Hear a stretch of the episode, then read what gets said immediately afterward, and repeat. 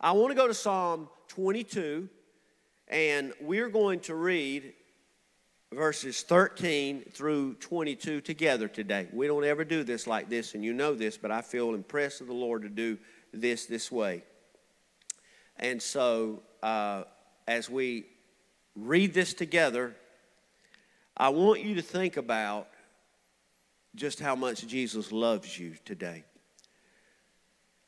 This is the psalmist David who was just penning down a psalm to the Lord, but this is also a prophetic word that would take place many, many years later. Together, and I want you to read out loud. They gape at me with their mouths like a raging and roaring lion. I am poured out like water, and all my bones are out of joint. My heart is like wax, it has melted within me. My strength is dried up like a potsherd, and my tongue clings to my jaws. You have brought me to the dust of death, for dogs have surrounded me. The congregation of the wicked has enclosed me. They pierced my hands and my feet. I can count all my bones. They look and stare at me. They divide my garments among them, and for my clothing they cast lots. But you, O Lord, do not be far from me. O my strength, hasten to help me. Deliver me from the sword, my precious life from the power of the dog Save me from the lion's mouth and from the horns of the wild oxen. You have answered me. I will declare your name to my brethren. In the midst of the assembly, I will praise you. And the church said, Amen. Amen. God bless you. And you can be seated. We started for a couple of weeks now talking about the humility of Jesus Christ. And again, I'm going to repeat a few things. Humility, people don't even want to hear about humility because it's not flashy, it's not uh, self gratifying, and it's not uh, popular at all but two weeks ago, we started talking about how Jesus was the best example you'll ever hear about when it comes to humility. He left a heaven that we can't even describe. The Bible says we don't even have the vocabulary, we don't even have the mental capacity to understand what heaven really looks like, uh, how it is carried out, what goes on. We, we, the half has not been told. And the Bible tells us that Jesus knew what he was coming to, and he had to humble himself to leave heaven to come to this earth to a completely flipped upside down situation. Everything great and grand and glorious to everything gory. I mean, everything. It started out gory, folks. It started out with animals and animal feces and animal urine and um, just the, some of the worst conditions a baby could ever be born in. That's what Jesus humbled himself to leave and to come to. And again, he could have said, Well, why do I have to do it? After all, I'm equal after all, they're not going to like me. After all, it's going to be a lot less than what I'm used to. After all, they will not embrace me. And you could go after all all day long and all week long.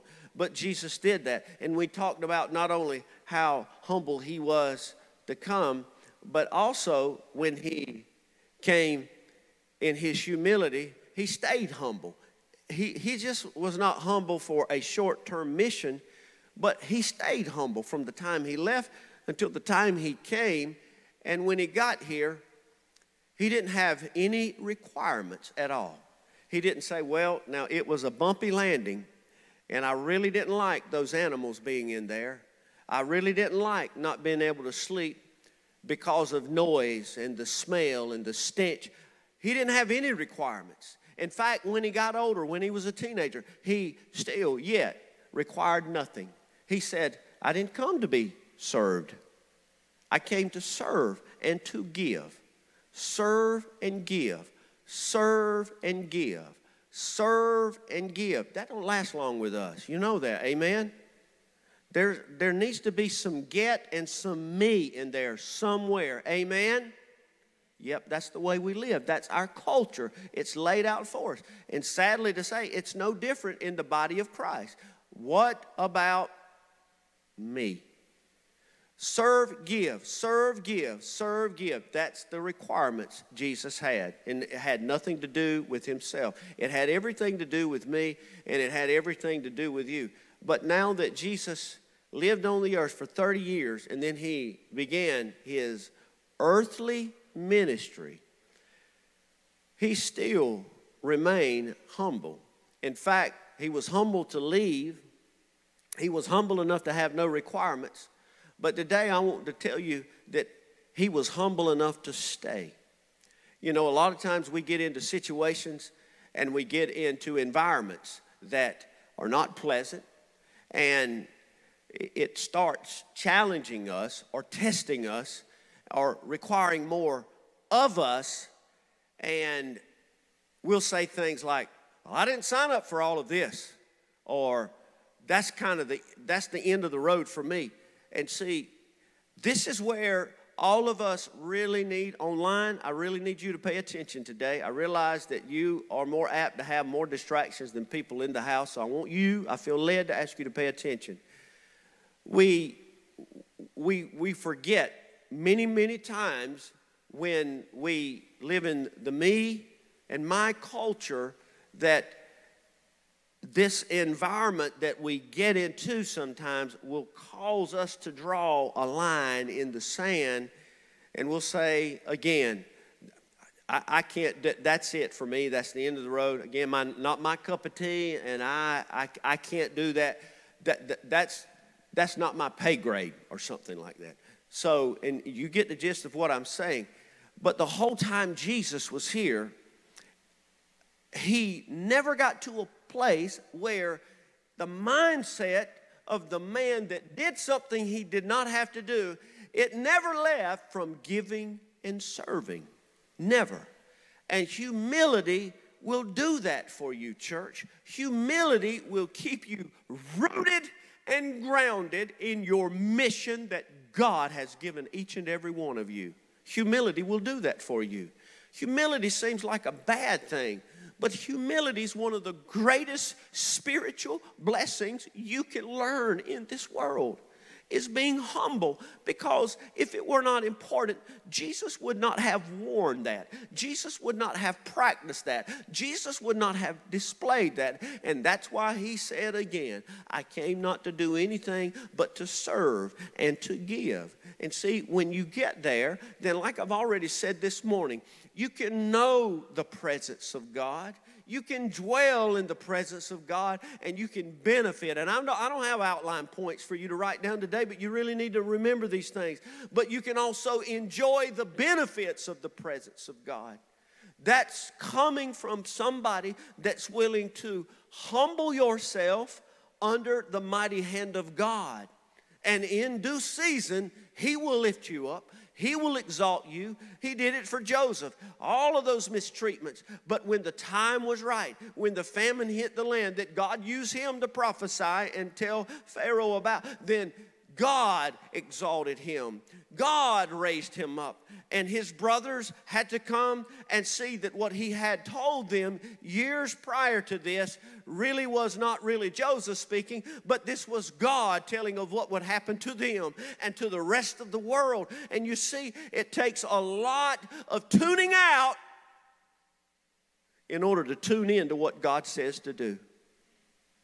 You have to block it out. You have to fight like I, I said in the prayer before coming out here today, you have to fight and cut everything off if you're going to draw limits and you're going to say, No, this is God's protected time. You know, God challenged me yesterday. I began praying. My heart was heavy about so many things. And I'm telling you, I am at the point of almost just being spiritually overwhelmed because I, I don't even have a number to tell you of needs or problems or situations or hurts or diagnosis. And I know that this goes with the, the job that I have, but I'm telling you, folks, there is nothing that will correct what's going on in our lives and in this world. Jesus, when he was on the cross, was an unimaginable thing that I, Isaiah was writing about,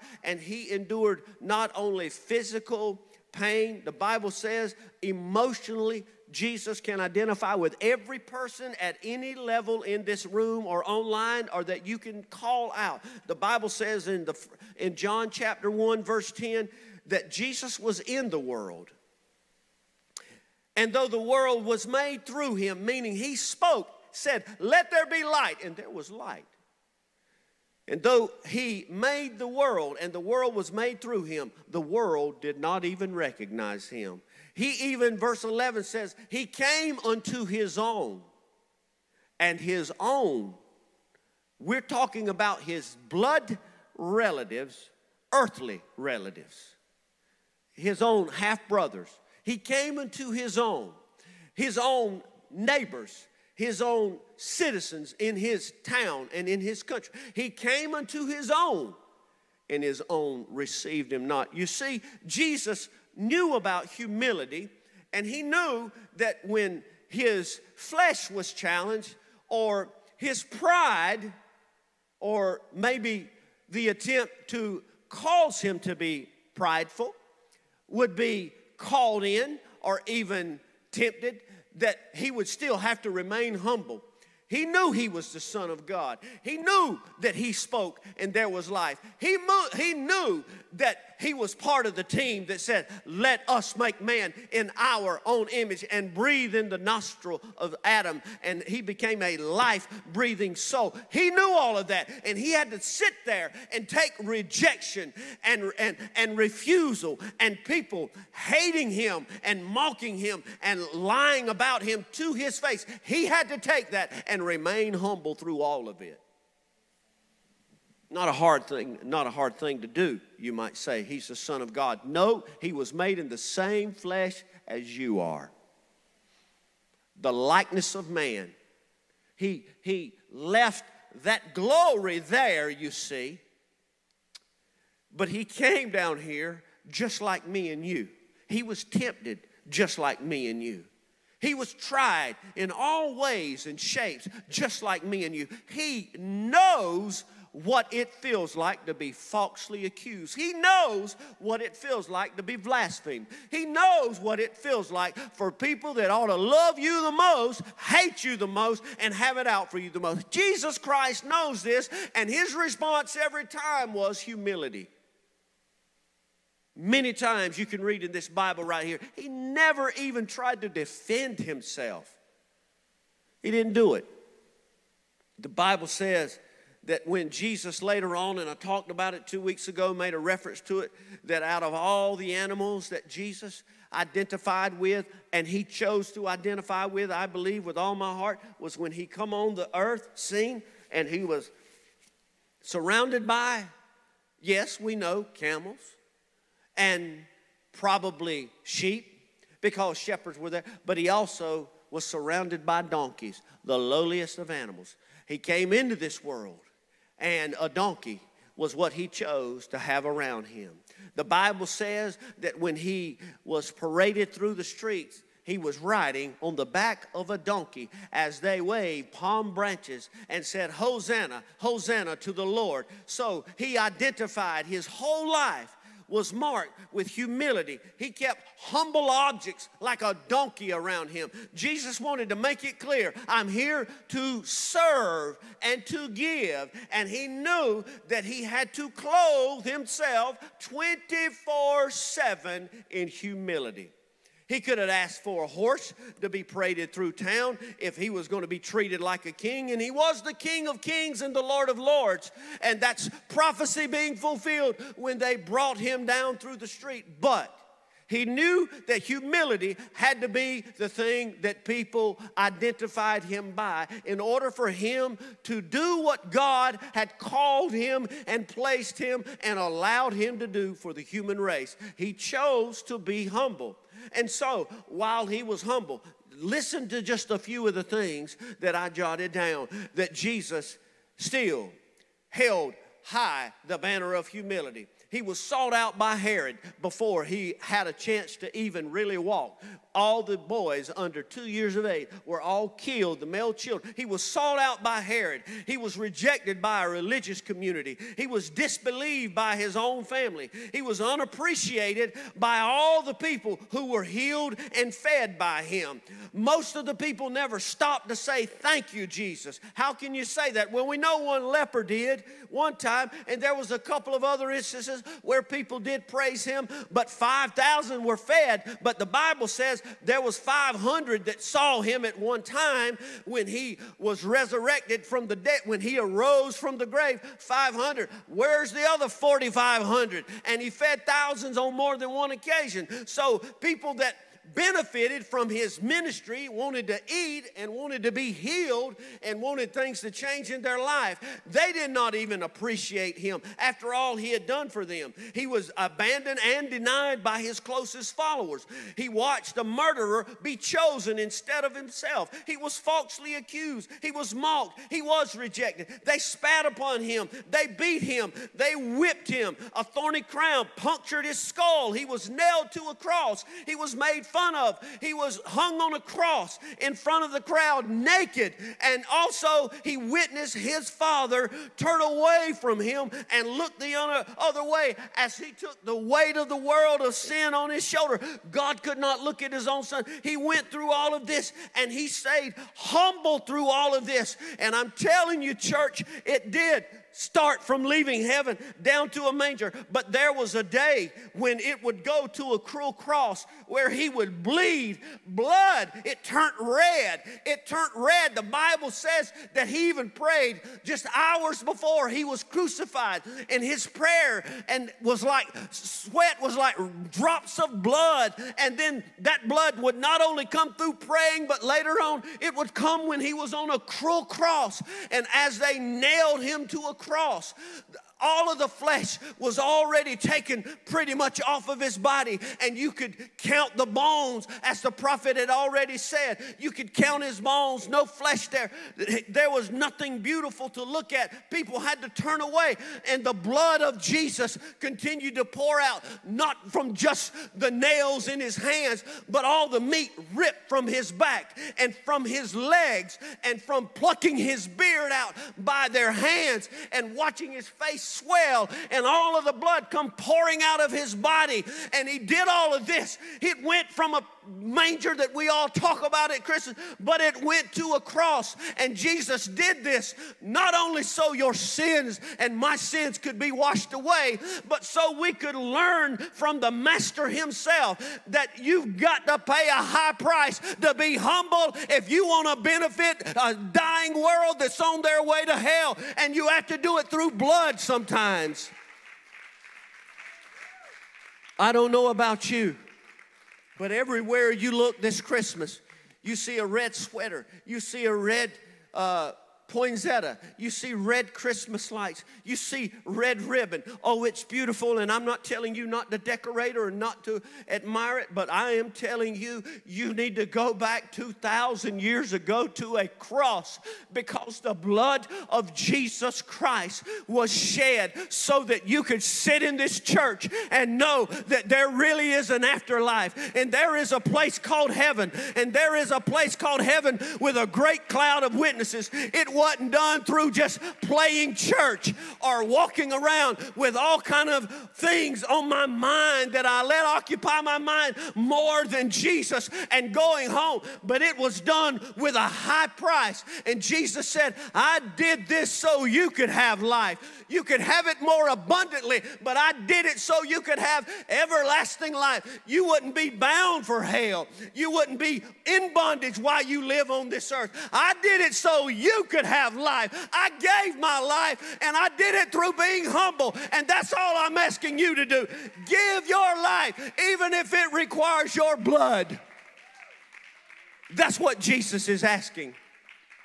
You see, when you don't allow the blood of Jesus to completely wash you, I'm telling you, and I've already told you a little bit, things will compete for your mind being on Jesus Christ.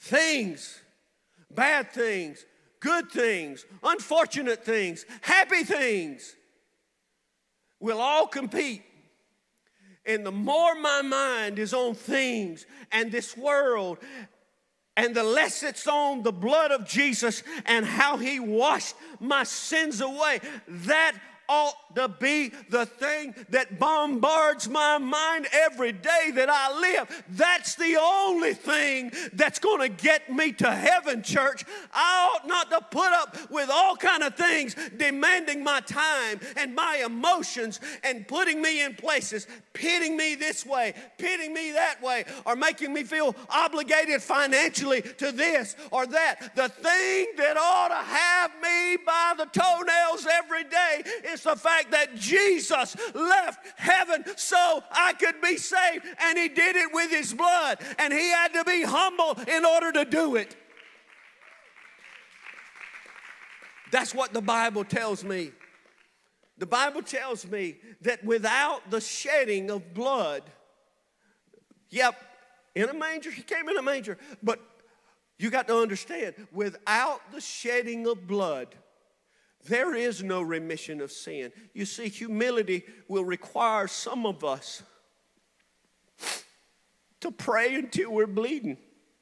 Humility will require me to get to a place where there's nothing more important in my life than seeing victory in your life. See, that's good Christian living right there. And I want to tell you in the name of Jesus, there's all kinds of things competing for that in the church today. There's all kinds of things that wants that kind of devotion and sacrifice, and it's getting it, church. Jesus is getting robbed. We'll decorate and we'll party and we'll gift give, and I'm all for that. We'll do all these things, but we'll let this roll on by. We'll let it roll on by, we need to understand that Jesus left heaven enough and he was willing to do it because you meant more to him. Online, you meant more to him than just staying there and being with the Father. You meant more to him. And I'm telling you, we've got to arrive at that place before the trumpet sounds. Or you know what we're going to do in 2022? We're going to come to church and we're going to go home. We're going to come to church and we're going to go home. We're going to talk about the news. We're going to talk about everything else. We're not going to talk about the blood of Jesus. We're going to talk about Fauci. We're going to talk about variants. We're going to talk about the stock market. We're going to talk about uh, supply chain. We're going to talk about how bad education is. We're going to talk about, we're going to talk about there's no chips for a new car I want. We're going to talk, talk, talk. And we're going to keep doing that until we die or the rapture comes back. But we're not going to mention what Jesus did for us. Oh, no, that's not that big of a deal. All the things in the world's a much bigger deal. And God's calling the church back to Himself. He's calling the church to be holy once again. He's calling you to sell out and love Him more than you love yourself and everything about so that He can bring all the remnant together so that He can rapture us home. And I believe that's the way it's going to look.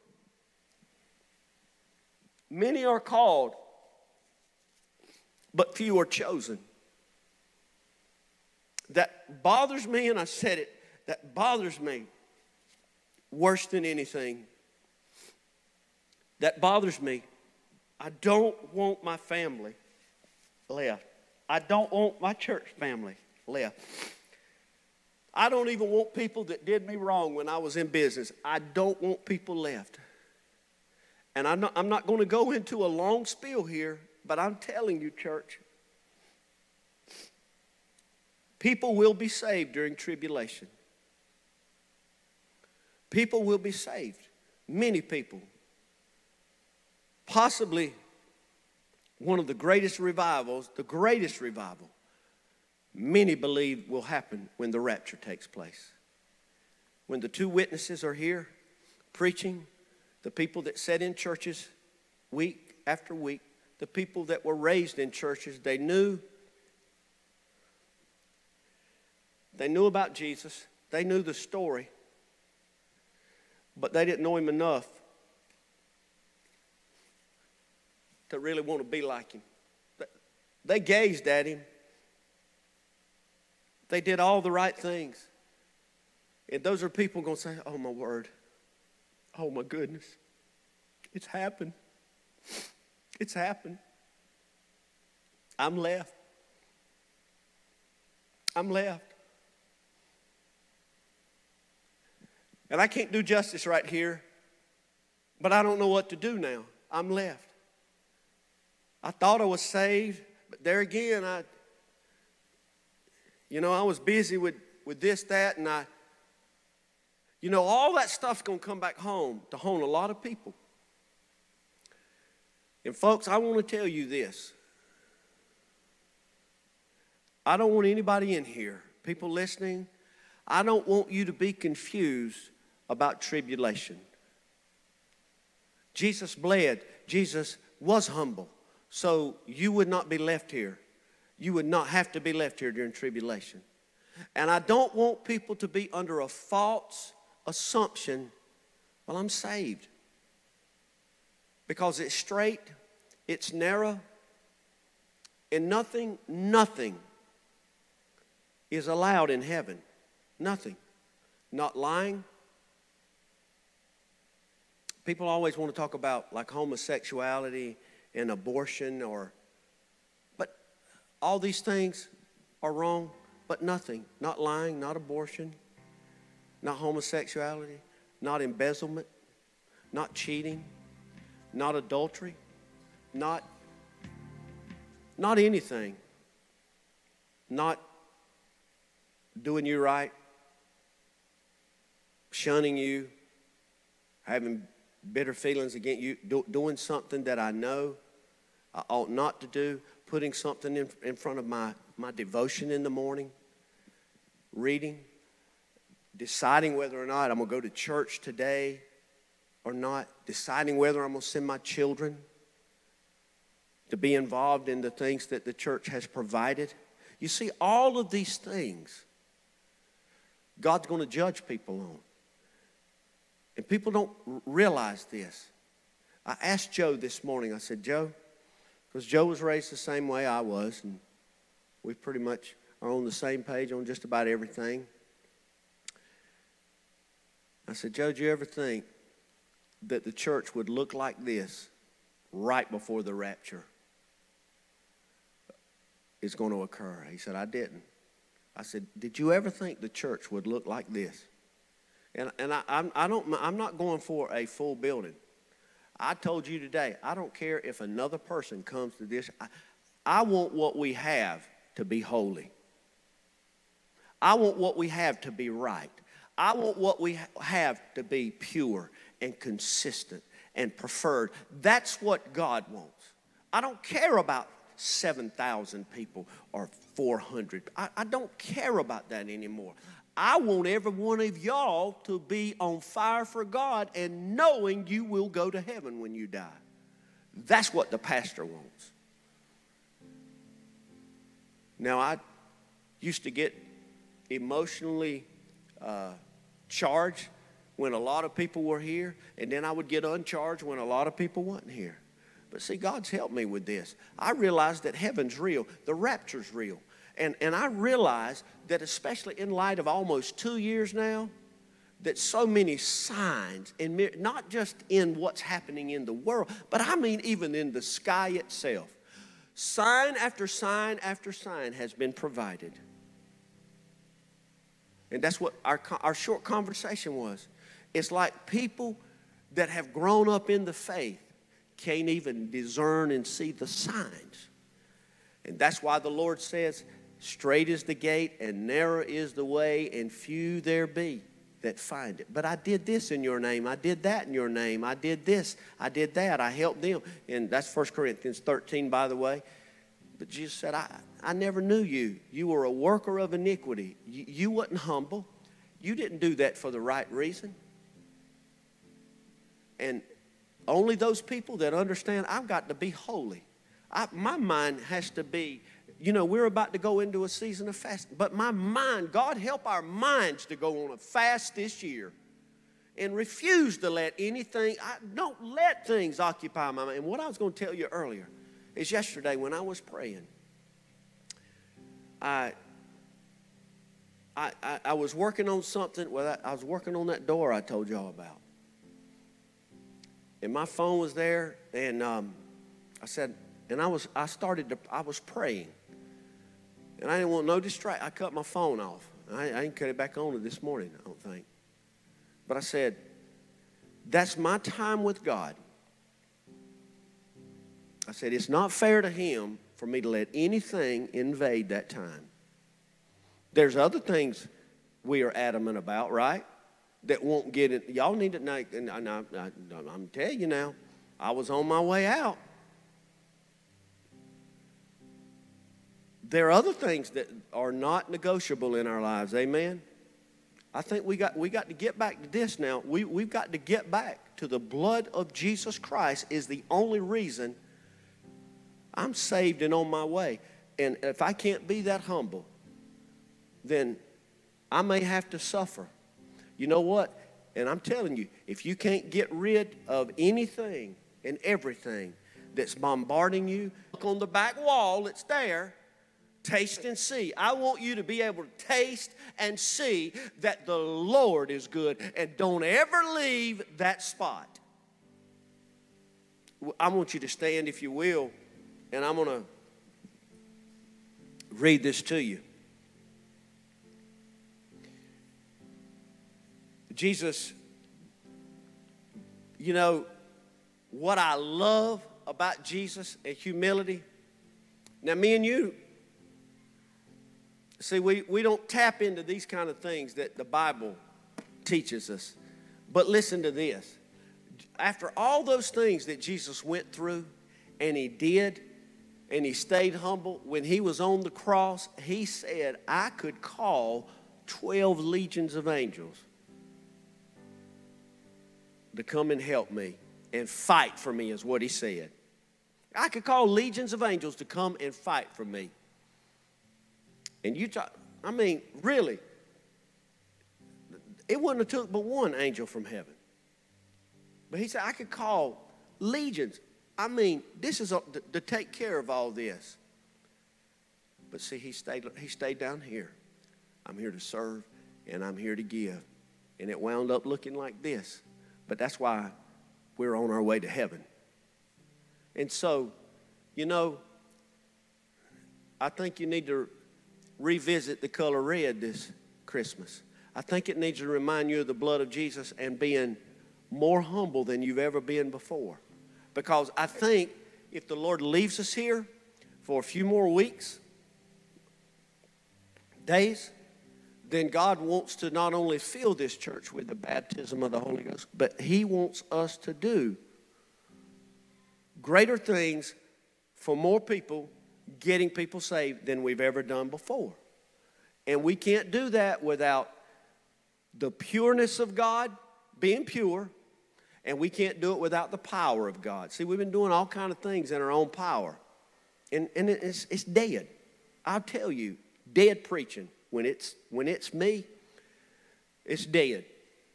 I, I, I, can't do anything. But see, the power of God can illuminate our hearts and our ears, don't matter who's doing it. But when God's in it, He can do it. The Bible says in Colossians chapter 1, verse 14, talking about Jesus, in whom we have redemption through his blood, the forgiveness of sins. And everybody here, this is kind of along with the message, but maybe it doesn't seem that way. And you're going to hear me talk about this going into the fast. I want everybody here listening, if you're coming to church at some point, uh, maybe you're out today working or whatever, or visitors, this is what God has laid on my heart. After today, after right now, let last week be the last Sunday. No more does God want this altar to be identified with just needs. Starting today until we go home, God wants this altar to be, and when I say altar, I mean this whole area up here.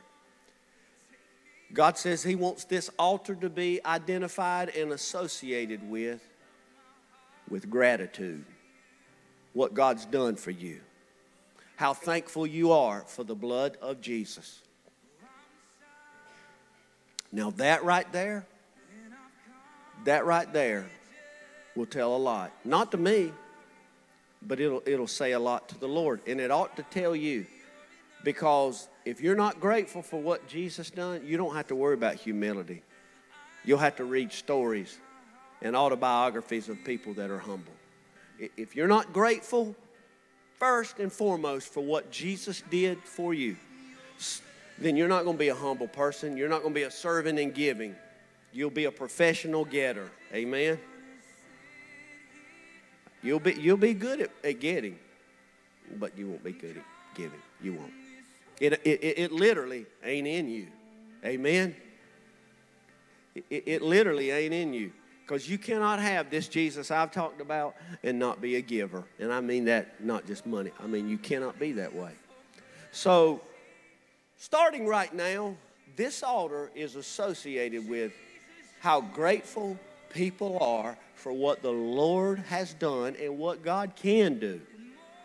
I mean, if there's needs, then needs is along with I'm grateful he shed his blood that he can save and he can heal and he deliver. And before I pray, I just wonder if anybody's grateful today.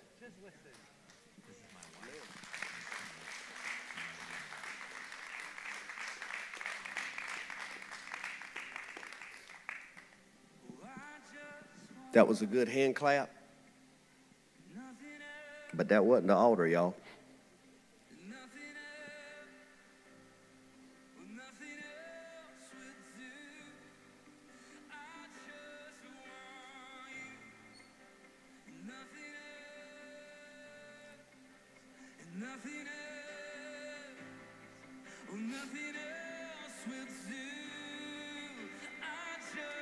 Tell you what, Jericho, you just play that song. We're going to do what Angie talked about for just a minute here.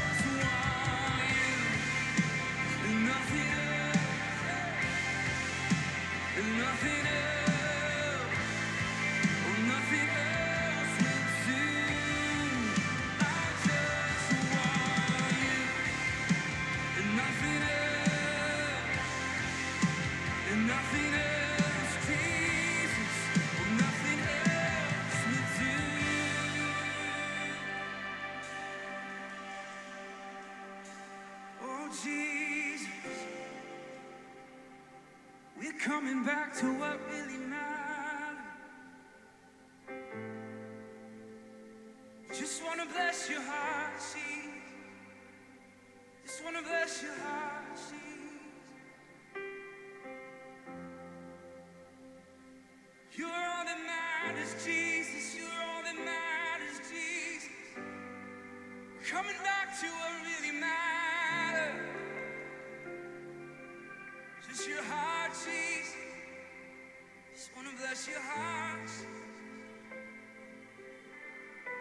On, sing that one song. I just want you, nothing else, nothing else, nothing else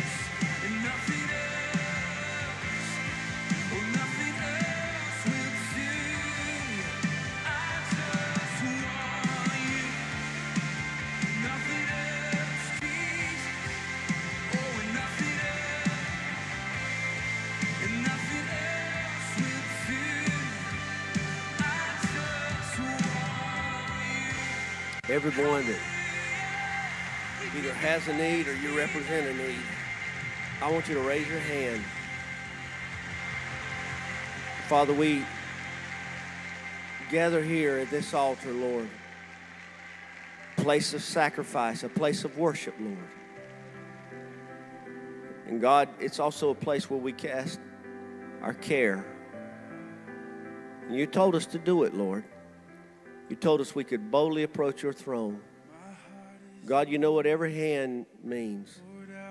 You know every heart, every hurt, every decision, every bondage, and every road barrier, Lord.